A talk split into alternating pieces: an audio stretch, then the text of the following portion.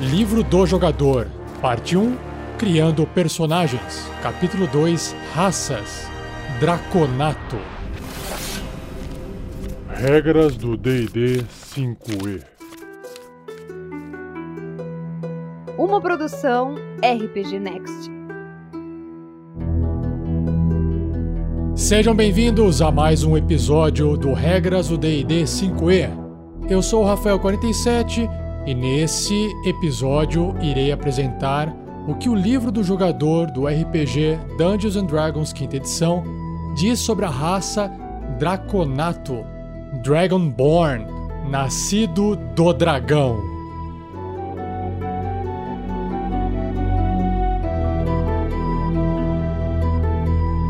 Seja você também um guerreiro ou uma guerreira do bem. Para saber mais, conheça nossas metas e recompensas na campanha do Padrim em www.padrim.com.br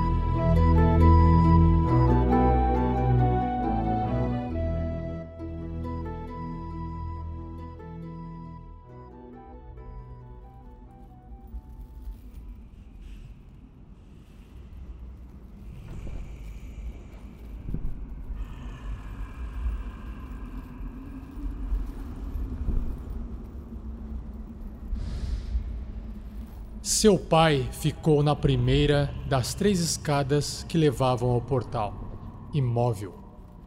As escamas de sua face tinham ficado pálidas ao redor das bordas, mas Clanless Mehen ainda aparentava ser capaz de derrubar um urso atroz apenas com suas mãos. Ela já não usava sua antiga armadura pesada, substituída por uma armadura de escamas de cor violeta com detalhes prateados brilhantes. Também havia um brasão no seu braço, a marca de uma casa estrangeira. A espada em suas costas era a mesma, aquela que ela carregava mesmo antes de ter encontrado os gêmeos quando partiu, nos portões de Arushvain. Por toda a sua vida, Farideh soube que decifrar as feições de seu pai era uma perícia que ela ainda tinha que aprender. Um humano que não conseguiria observar a mudança nos olhos dela. A Vilar certamente veria apenas a indiferença de um dragão no rosto de Clanless Merren. Mas a mudança das escamas, o arco de sua crista, o conjunto de seus olhos, o balbuciar de seus dentes, a face de seu pai dizia muito. Mas cada escama dessa vez parecia completamente imóvel a indiferença de um dragão, mesmo para Farideh. Escrito por Erin M. Evans, O Adversário.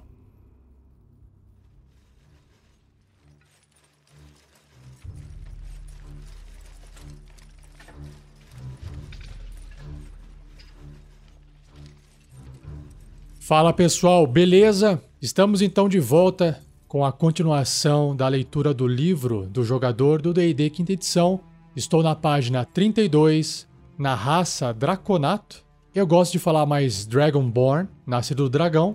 E você vai encontrar nessa página, primeiramente, uma ilustração de um Dragonborn vestindo o que parece ser um manto de um feiticeiro ou de um mago, segurando na mão esquerda um bastão cheio de cacarecos pendurados, inclusive o que parece ser uma cabeça de uma criatura pequena de orelhas pontudas.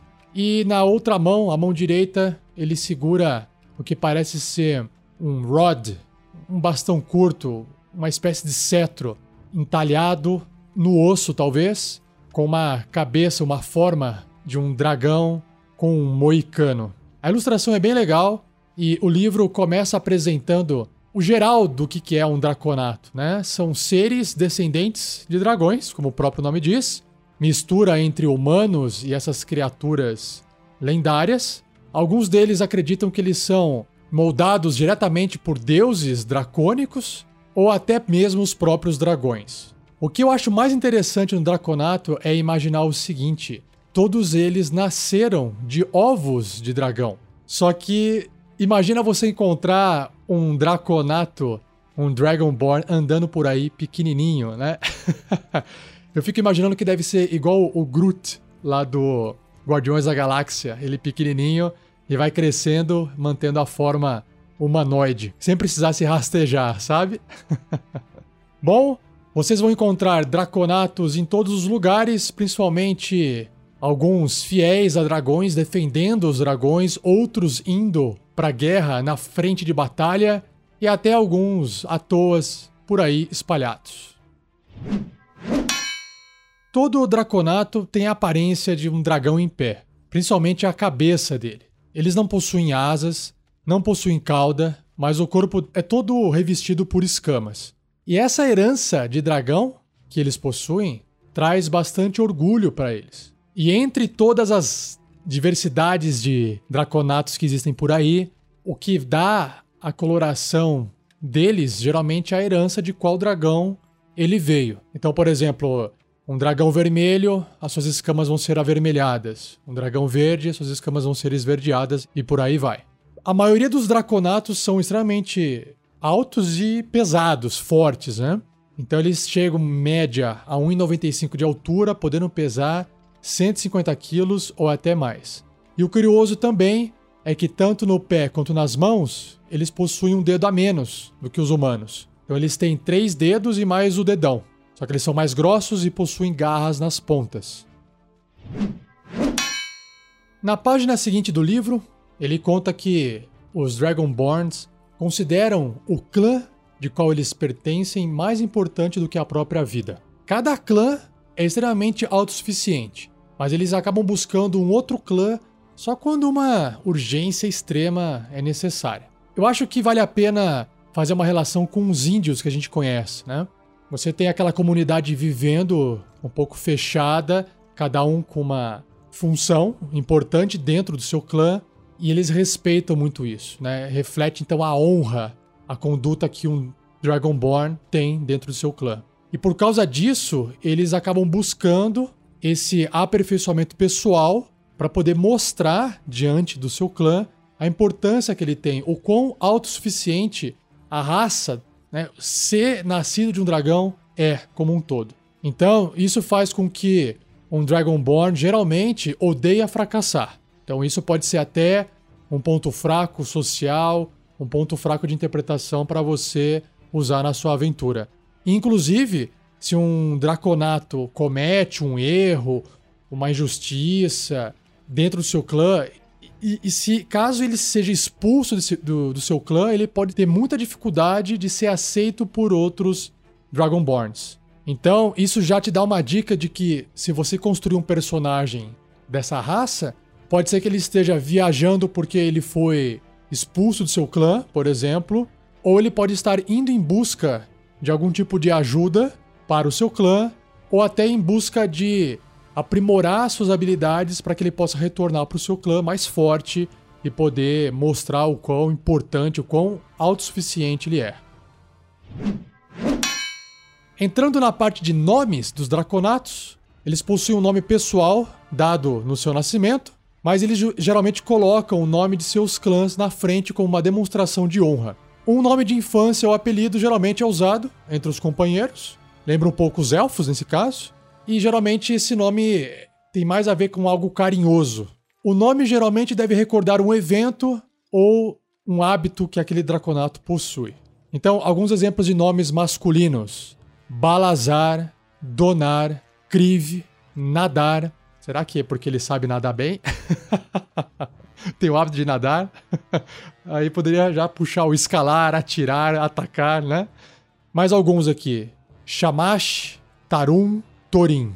E alguns nomes femininos: Akra, Biri, Daar, Nala, Perra, Surina, Tava e por aí vai. Alguns nomes de infância, que pode ser escalador, sapeca, piedoso, zeloso. Então reparem que são adjetivos quase que dados às crianças draconatas.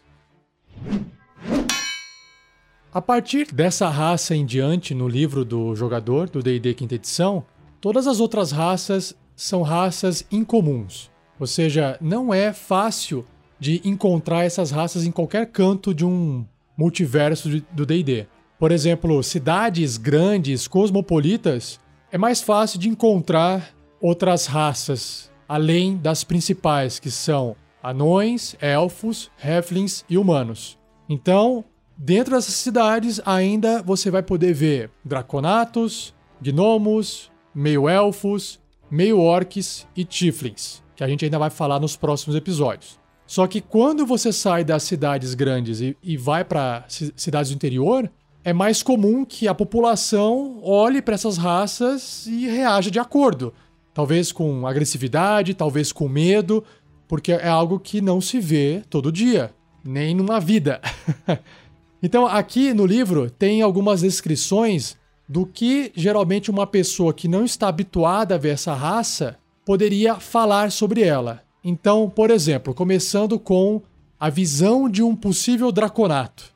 É fácil presumir que um draconato é um monstro, principalmente se suas escamas possuírem uma herança cromática.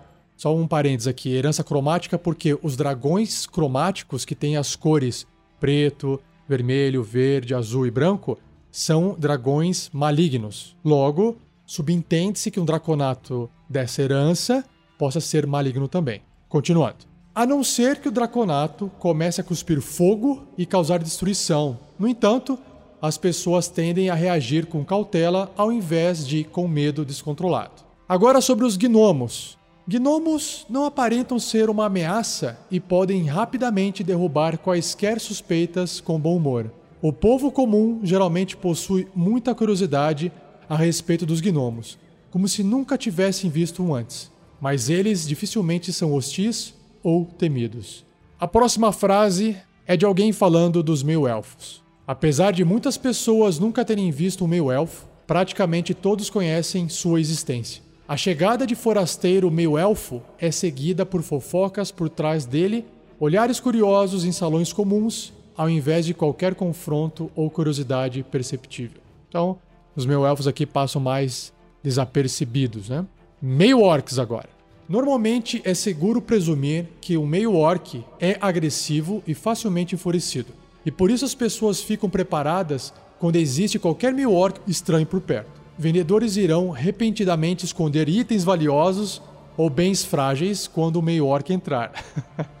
e as pessoas vão deixando lentamente a taverna, presumindo que uma briga iminente irá acontecer.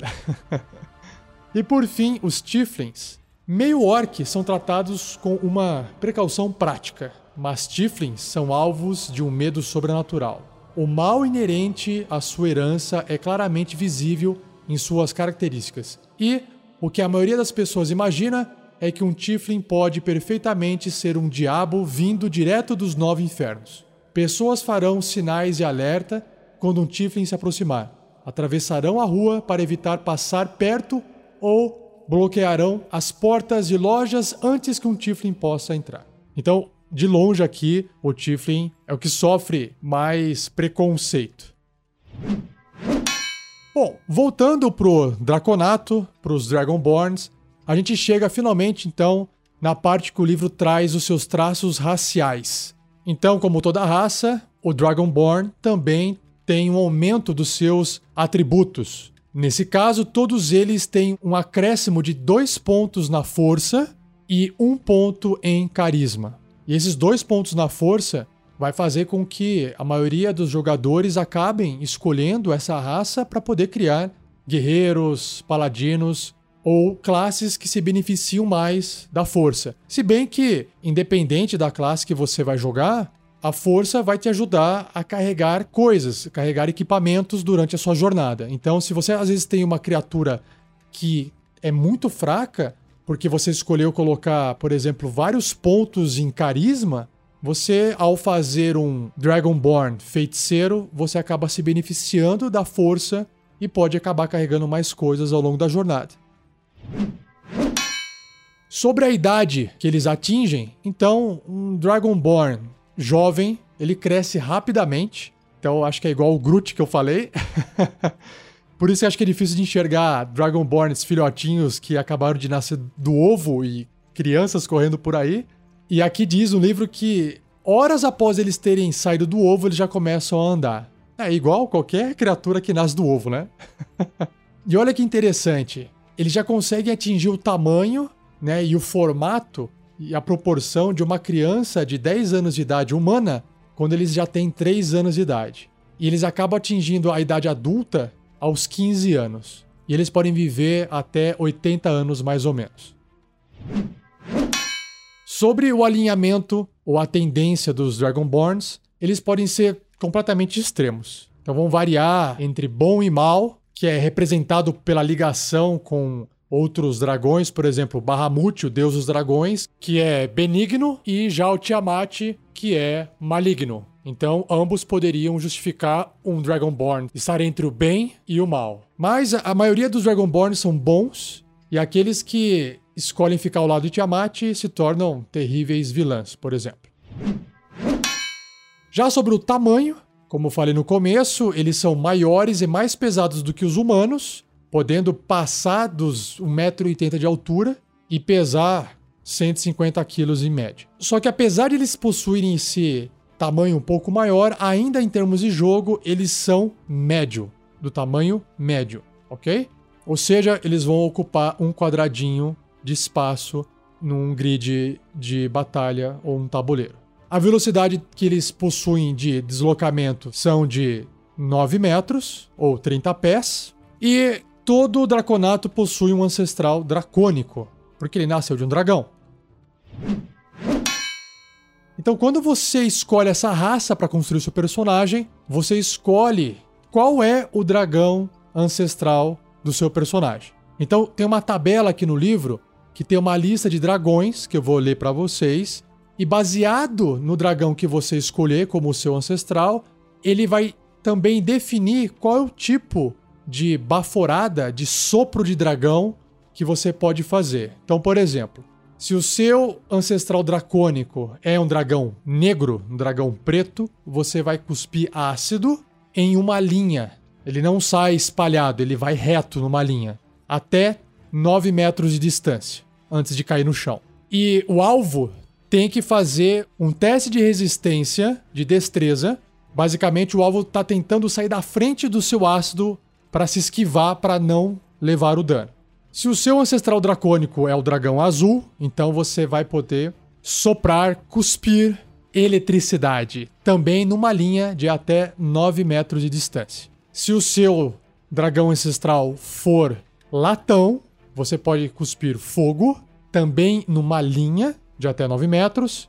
Se o seu dragão ancestral for bronze, eletricidade, assim como azul, também uma linha de até 9 metros, que são seis quadradinhos de distância. Se for cobre, a sua baforada é de ácido numa linha de até seis quadradinhos, 9 metros. Se for um dragão dourado, você cospe fogo em cone, no formato de cone, num cone de até 4 metros e meio, que dá mais ou menos três quadradinhos para os lados e um pouco para frente, assim. Imagina um cone, você fazendo um L com a mão, né?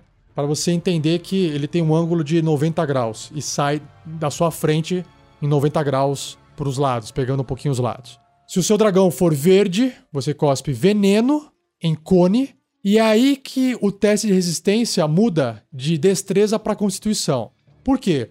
Porque veneno é uma coisa que é pulverizado, ele fica espalhado no ar. Dificilmente você vai conseguir evitar se desviar dessa fumaça. Então você acaba respirando o veneno no processo, e quem é que vai resistir a, a, esse veneno no seu corpo é a sua própria saúde. Por isso que o seu personagem tem que fazer um teste de resistência de constituição para tentar resistir o dano do veneno. Se o dragão for vermelho, você cospe fogo em cone de 4 metros e meio também e tem que fazer um teste de destreza para poder evitar. Se o dragão for prata ou prateado, você cospe gelo em cone e também eu imagino que pelo fato do teste de resistência ser constituição, esse gelo que sai é em forma de pó, né? É, uma, é um vento gelado que vai congelando tudo na frente, né? Da mesma forma que o veneno. Então é por isso que é, é um teste de resistência de constituição para poder evitar.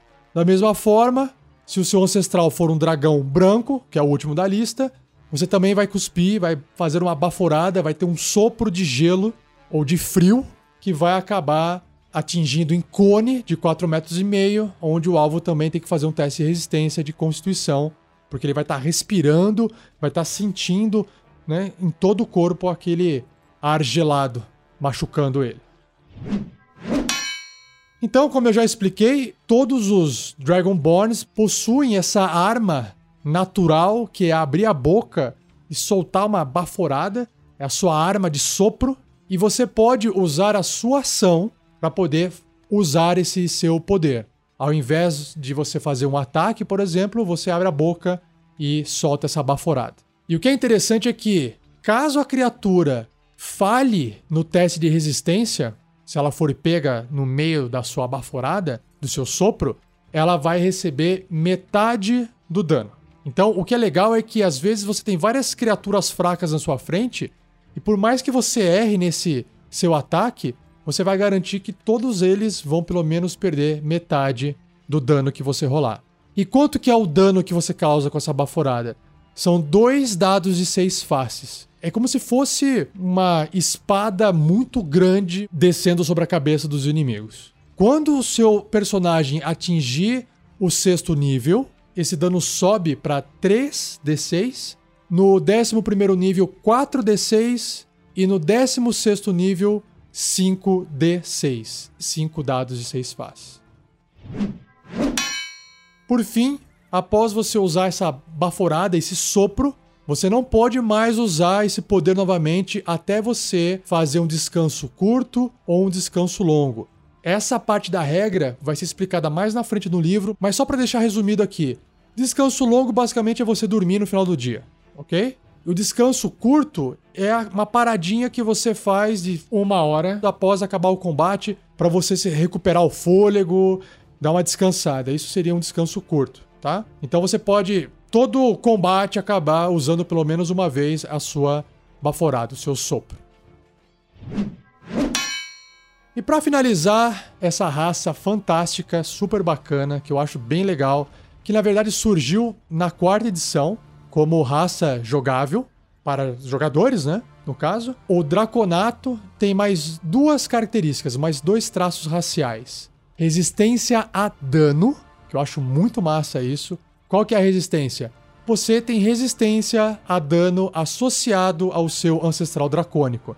Então, por exemplo, se você é descendente de um dragão vermelho que tem um sopro de fogo, você tem resistência a fogo.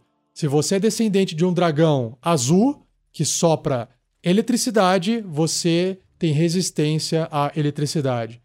Então você pode acabar criando um personagem e escolher: ah, peraí, eu quero ter resistência a fogo. Vai na lista e fala: bom, quem tem fogo é o dragão dourado e o dragão vermelho.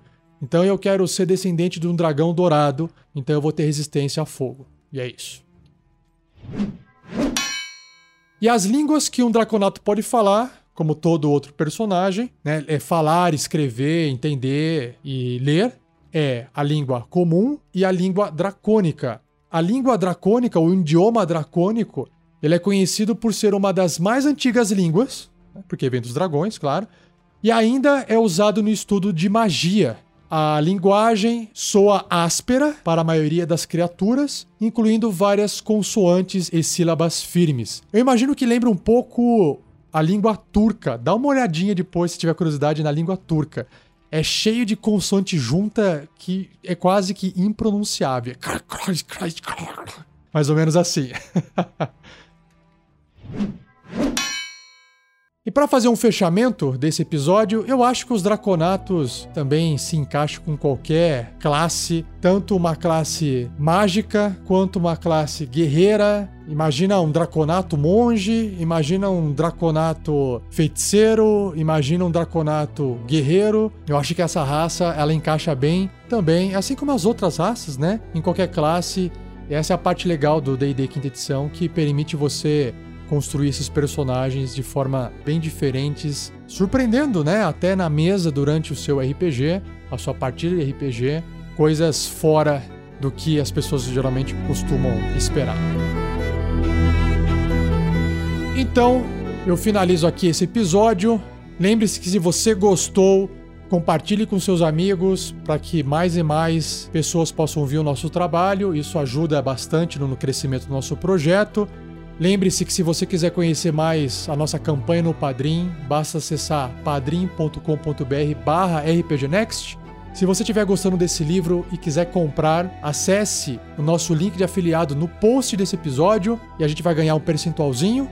Não vai ficar mais caro o livro para você, é apenas a Amazon passando um percentual para gente. Se você quiser falar mais sobre o Draconato, sobre essa raça Dragonborn, quiser complementar com alguma informação, acesse o post desse episódio, escreva lá, converse com o pessoal. Se você não conhece as nossas redes sociais, lembre-se que a gente tem Facebook, Twitter, Instagram e YouTube no RPG Next Channel, tudo junto, tá bom? Não perca o próximo episódio, onde eu irei abordar sobre a raça Gnomo, beleza?